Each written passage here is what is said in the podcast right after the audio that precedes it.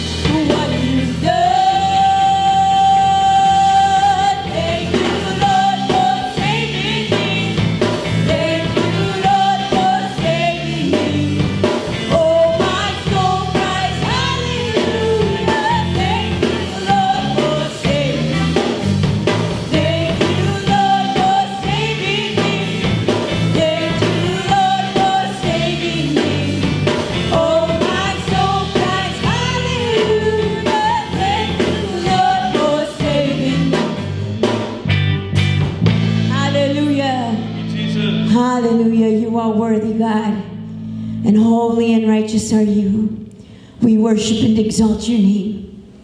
Hallelujah. Happy Sunday morning to you, Victory Outreach Inglewood, and welcome once again to our Sunday morning worship service. I'm glad you're with us. Although I miss us all being together here in the sanctuary, worshiping together, fellowshipping, talking, laughing, smelling the food in the back. Uh, but you know what? We have to make the best of our situation right now, and staying home and staying safe is a good way to do that. But it doesn't mean that you can't be connected. We have uh, virtual Bible studies every Tuesday night and we'd love to have you join us. Uh, there are three that you can choose from, and please connect and find out how you can be a part of, of the fellowship in the Bible studies. We also have a couple of uh, greetings coming up in just a moment, but I'd like to make a couple of announcements before they come. First of all, during the week of May 10th through the 15th, Victory Outreach International will be celebrating our 2020 World Conference. That's right, our 2020 World Conference. It's actually a rebroadcast of an earlier conference event, but we will be celebrating World Conference that week. And so you can sign on to victoryoutreachinternational.org for more information. Also, for all of you teachers, Sister Debbie would love to connect with you. She's creating instructional videos for our kids so that children's church can continue. We want to make sure our kids are connected to Christ. Uh, they may be connected to uh, other things, games and videos and all that stuff. We want them to be connected to Christ. And so we want our children's church to continue.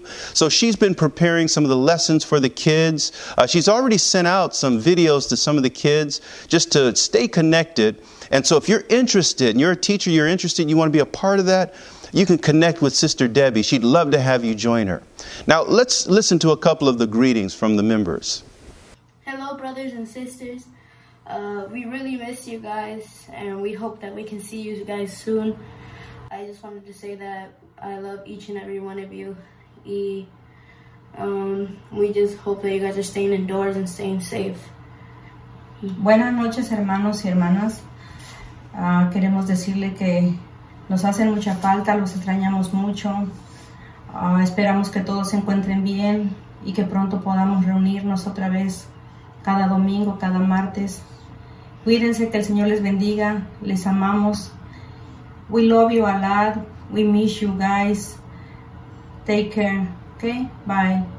Hi, everyone. This is Rosie. Just wanted to take this time to say hi. Can't wait to get back into services. Hope to see you guys soon. Stay blessed.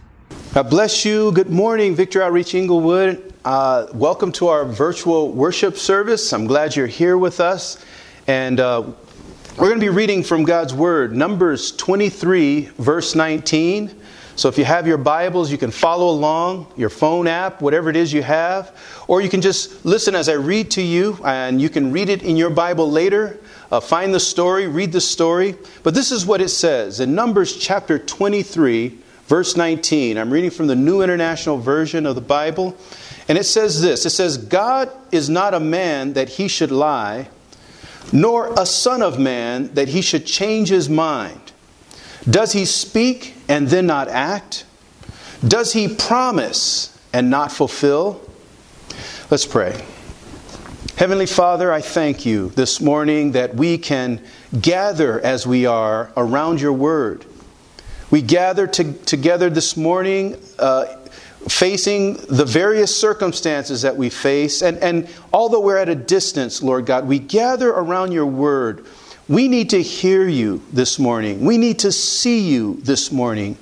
We need to know, Father God, that you are present with us and that you are speaking and that your words, Father God, will not pass away. So I pray that you would make yourself clear, make yourself visible, that we would hear your voice.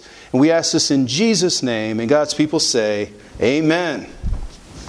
You know, all throughout the Bible, uh, God is portrayed as the one alone who can speak, and whatever he says, he can make it come to pass. He, he's a promise maker, a promise keeper, one who is able to say something to someone, a, a hopeful word, a, a word of promise, and see it through to its completion. He made a promise to Noah that he would keep his family safe. And if you can imagine the terror of the times, rain for 40 days, floods all around the globe, and the promise he made to Noah and his family, he kept that promise. His promise was good. He made a promise to Abram.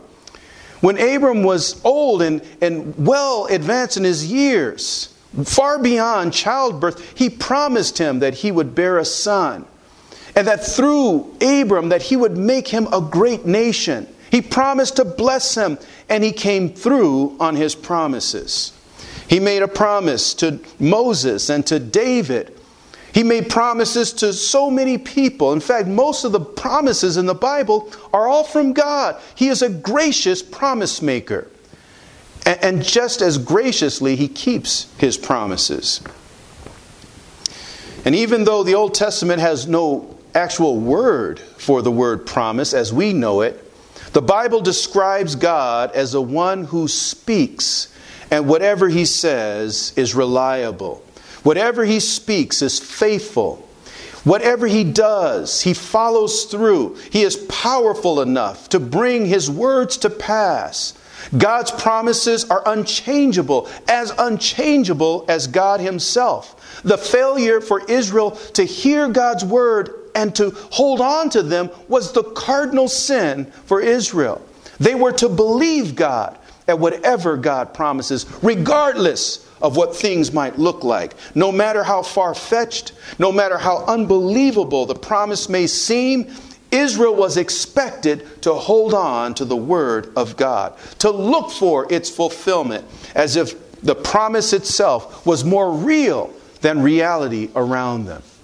That's amazing.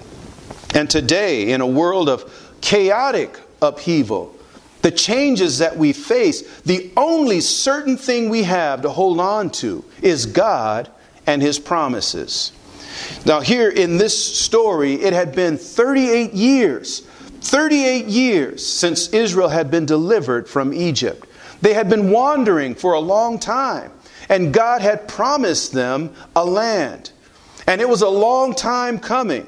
And here they are knocking at the door of the promised land.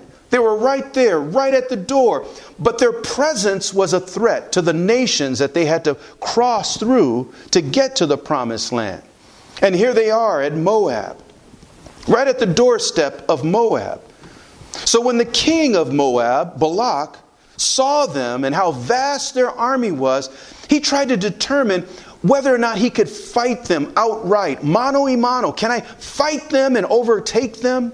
In, in, a, in a war, in a battle. And as he saw the numbers, he says, There's No way I can do that. I, I have to hurt them somehow. I have to weaken them somehow.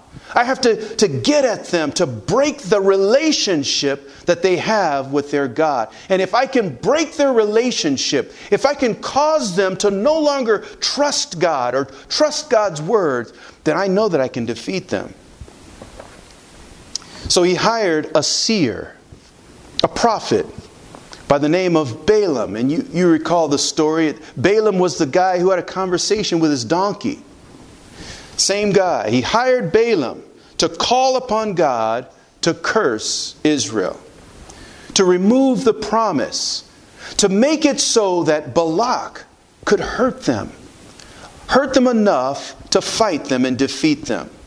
On his first attempt, the prophet Balaam makes it clear that I, I can't curse Israel because God had already made up his mind to bless them.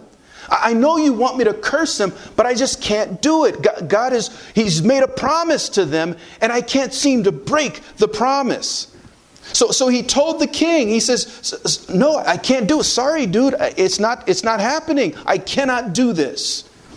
And so Balak says, let's try it another time. So he takes him to a different mountain and gives him another vantage point.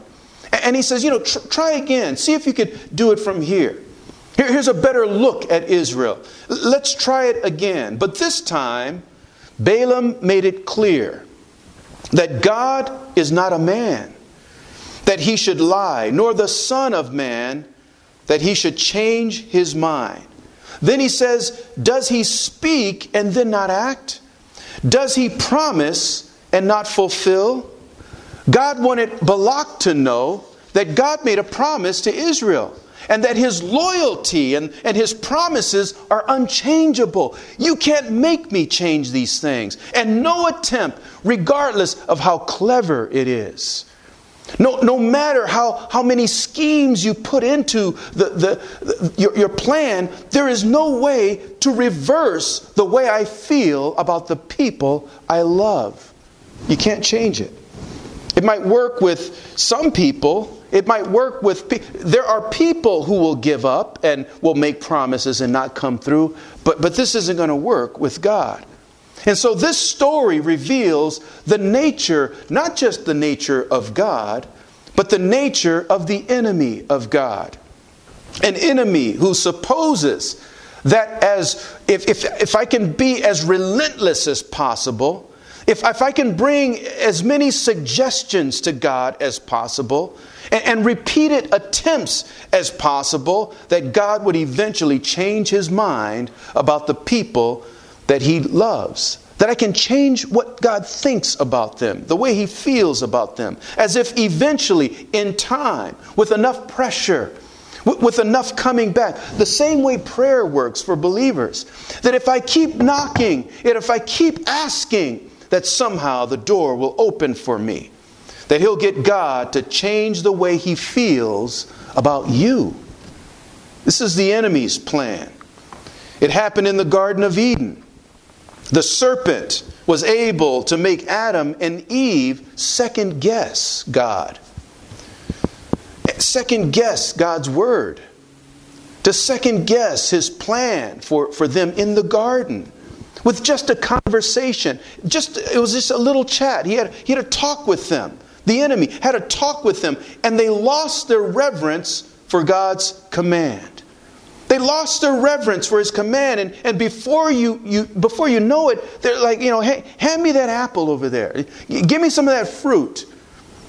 And they've changed their mind. They've changed the way they feel about God. And even though people might change the way they feel about God, God doesn't change the way He feels about you. They lost reverence for God's command. They, they lost reverence. They lost respect. It, it works with people. You, you, can, you can find a way, the, the enemy can find a way to, to, to make people change their minds, but it does not work with God. God is not a man that he should lie, nor the Son of Man that he should change his mind. If he's promised to love, he will carry out his promise. If he promises to keep you, he will carry out on his promises. Does he speak and fail to perform? Does he make promises that he does not intend to fulfill? Not God. Wasn't this Satan's approach with Job? You think about the whole conversation between Satan and God about Job. Satan asked, you know, an evil question to God there in heaven. Somehow he made his way there to, to try and talk God out of his love towards Job. He asked, Does Job fear God for nothing? This is what he asked God. Does he fear you for nothing? In other words, you made him upright. You, you blessed him. You protected him. You set a hedge around him. You blessed him to the point that he is shielded from some of the harshest, most difficult uh, uh life challenges that there are for other people. You've protected him. So put forth your hand and touch all he has. Shoot him with a dart of misery. Shoot him with a dart of poverty. Shoot him with affliction and loss. Sprinkle a little COVID on that brother. And I bet he'll curse you to your face. This is what the devil says. This is what the enemy says. This is how he operates. To get God to change the way he feels about people. Is, this is uh, so obvious throughout the, the scriptures. Uh, he asks the same question time and again, and he asks the same question about you. In this story, here in Numbers, Satan functions as an adversary, an opponent against God, against God's people, by attempting to accuse them before God. As if God is able to shift the promises that He makes, as if God is able to say, "Okay, uh, yeah, you you know, you're right. Let me change the way I think about them. Let me give up on this plan that I have, and and and, pro- pro- maybe provide a different way for, for them in the future." God is not going to change. God will not change. In fact, the word Satan means adversary, one who opposes, and the word devil the meaning of that word is slanderer, the accuser of the brethren. This is his MO, this is his method of operation. God makes promises and the devil makes accusations. So God wanted to clear up the notion that he might change his mind. God wanted to clear up this thought that he might change his mind. Balak believed that if God had the right information about Israel, if I can tell him the right stuff, or, or if he's confronted so many times, or, or if I can get him to imagine them at their very worst, that he could possibly change his mind about Israel. That I can get God to think differently about them. But I want you to know that God doesn't see what the accuser sees. When God looks at you, when God looks at his people, the people that he loves, he does not see what the accuser sees. The accuser sees fault. The accuser sees past failures. The accuser keeps notes on you the way a good student would keep notes in the classroom. He keeps notes on you to bring them up in the presence of the Lord. But God looks at his people and he sees redemption. He sees the blood of the Passover lamb. God sees the people that he cares about, the people that he loves, the people that he paid a price for. And he says, The promise I made to you is lasting, is good. He keeps no record of wrongs. I like what it says here in Numbers 23, verse 21, just a, a couple of verses away.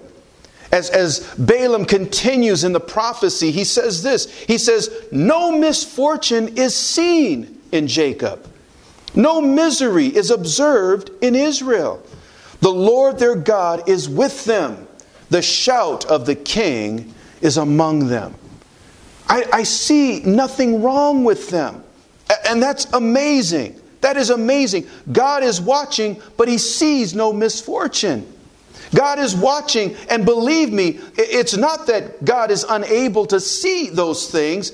God simply is not looking at those things. He sees the people that He loves, but He doesn't see the fault. And there have been many sins that God witnessed in Israel over the years, that last 38 years in the desert, flagrant sins, but nothing so hopeless that God could not keep his promises to his people. Every day they made mistakes. Every day they fell short of the glory of God. Every day they were a nuisance to God. From a human perspective, they were failures. From a human perspective, they had issues in their lives. But as far as God was concerned, they were blameless. And He saw no fault in them. God says, No, I intend to bless the people I love. I intend to bless them. I have no reason to curse. I purchased them. I paid for them with the lamb, the blood of the lamb. I delivered them from Egypt. And I've already committed my love to them. I am not a man that I should lie or change my mind. I'm not going to say that I love them one day and then change my mind about it. I've given them my word. The promise is what you need to hold on to right about now. The promise of God is what we need to hold on to. Has He made a promise to you? Has He given you His word, a word of hope, a word of promise to you, to your family? Hold on to the promise. Hold on to the promise. When the enemy saw that he couldn't get God to remove his covering, he eventually found a way to get the people of God out from under the covering. And if you've read this story, it is one of the most tragic stories in the Old Testament. He couldn't shake God. He couldn't move God. He couldn't change God's mind about the people God decided to love. And so he changed the minds of the people about God to get them out from under God's blessing. For human beings, change is inevitable. We change our minds, we change our commitments, Sometimes we change our, our, our, our, commitments as frequently as we change our socks. We're always changing. We're always changing our minds. We even violate our own beliefs, violate our faith. We go back on our word. Sometimes it's the, the choices we make. Sometimes uh, it, it, we just can't help it. You know, it's, it, it's, it's the world we live in. You can blame it on, on these times that we're living in. You can blame it on boredom or frustration or peer pressure. You, you can blame it on the rain. Hello. Right? That there could be a hundred reasons why you're not the same, why you're not who you should be. There could be a thousand reasons why you're not the same as you used to be, and, and why you're not who you could be. But none of these reasons affect God. They affect us. They don't change God. He doesn't grow up like we, we grow up and change. God doesn't grow up. He, he is not immature and, and growing into maturity. He's already grown up. He's already full and complete. You can't get him off guard. You can't catch him in the dark, or, or you can't find him bored or frustrated or redirected. What was said about Jesus is true about the Father that He is the same yesterday, today, and forever. He is changeless, immutable. He doesn't change at all. In Psalm 102, verse 25, David says this Psalm 102, verse 25, he says, In the beginning, you laid the foundations of the earth, and the heavens are the work of your hands. They will perish the earth and the heavens, they will perish, but you remain. They will all wear out like a garment, like clothing. You will change them and they will be discarded, but you remain the same, and your years will never end. This morning, there are many parallels between this story and your story. Between the challenges that Israel faced because of an accuser and the challenges you face because of the same accuser. I find it amazing that the enemy can be so certain, so certain that he has a reason to accuse and curse, so certain that he can change God's mind by relentless begging, by relentless coming forth to accuse that he can change the mind of God. That is nerve. That's, man, that's some, some tremendous audacity to come to God so certain that he can point a blaming finger at the people that God loves, that he can point a blaming finger at you. It's amazing. And sometimes we tend to help out the enemy. Sometimes we help him out. We often feel unloved by God, the God who made a promise to you. We feel unloved by Him. Sometimes we feel unrighteous and unworthy, even though He's made a promise to you, spilt His blood for you. There are times that we feel that we're unworthy and we help the enemy out, thinking that may, perhaps God doesn't love me. If He can't change God, He changes us. If he can't get God to remove the feelings that he has for you, he changes the way you feel about yourself. And in the midst of the enemy's accusations and our own pity parties, we find it easier to believe the lie. And all God wants to do is bless his people, to give you a safe passage through the desert the desert that we may be living in today, in the face of accusations and plots and wicked schemes. Four times, Balak came to Balaam in an attempt to change God's mind. Four times he tried to persuade him, but he could not move God. And if he can't get God to change the way he feels about the people he loves, he changes the way people feel about God. Has He made a promise to you? Has God made a promise to you? Has He given you His word? Hold on to it. Hold on to the word. Remember it. Recite it. Sing it. Man, put it in words and, and, and remember it. Speak it to yourself. God puts Himself within your reach through the promises that He makes. And when you say, God, you, you said, God, you said, He won't deny it. He can't deny it because his promises are as sure as he is himself. Because God is not a man that he should lie, nor the Son of Man that he should change his mind. Does he speak and then not act? Does he promise and not fulfill? God has a plan and a purpose for you. And if He's made a promise to you, hold on to that promise.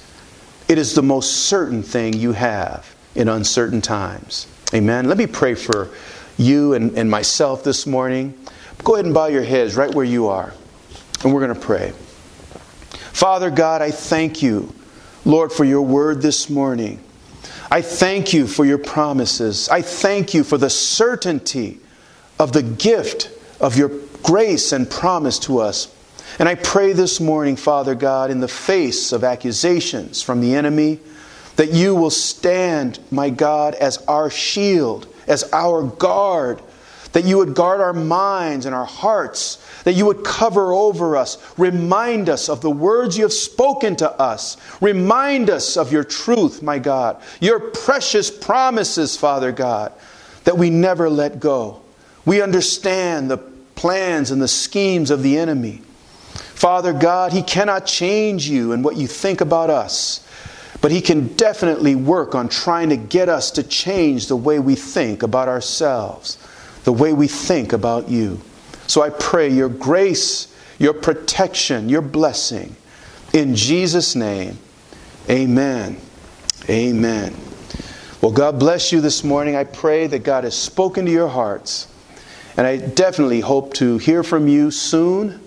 I look forward to seeing you, and uh, we'll be back in our sanctuary worshiping the Lord right here in this place. But until then, be safe and, and go with God. Amen. God bless. You know, the promises of God were described by Charles Spurgeon as being like a check. If you can imagine someone issuing you a check, they'd have to sign the front and if their name is good, it's good on the check. The bank is good. All it needs now is your signature on the back. Otherwise, it's useless to you. Are there nobler names to put on the check? Absolutely. But it won't do you any good unless your name is placed on that check. You can write Jesus on the back of that check and try and cash it, and, they'll ask you for your ID, and hey, you're not Jesus, right? You need to have your name on the check. The promises of God work the same way. Unless you adopt it, unless you make it yours, unless you sign your name on it, it, it becomes just a great word for other people. And we learn a whole lot about God, but it's not yours. So this morning, I, I want you to endorse the promise that God has given you. Make it yours this morning and be blessed.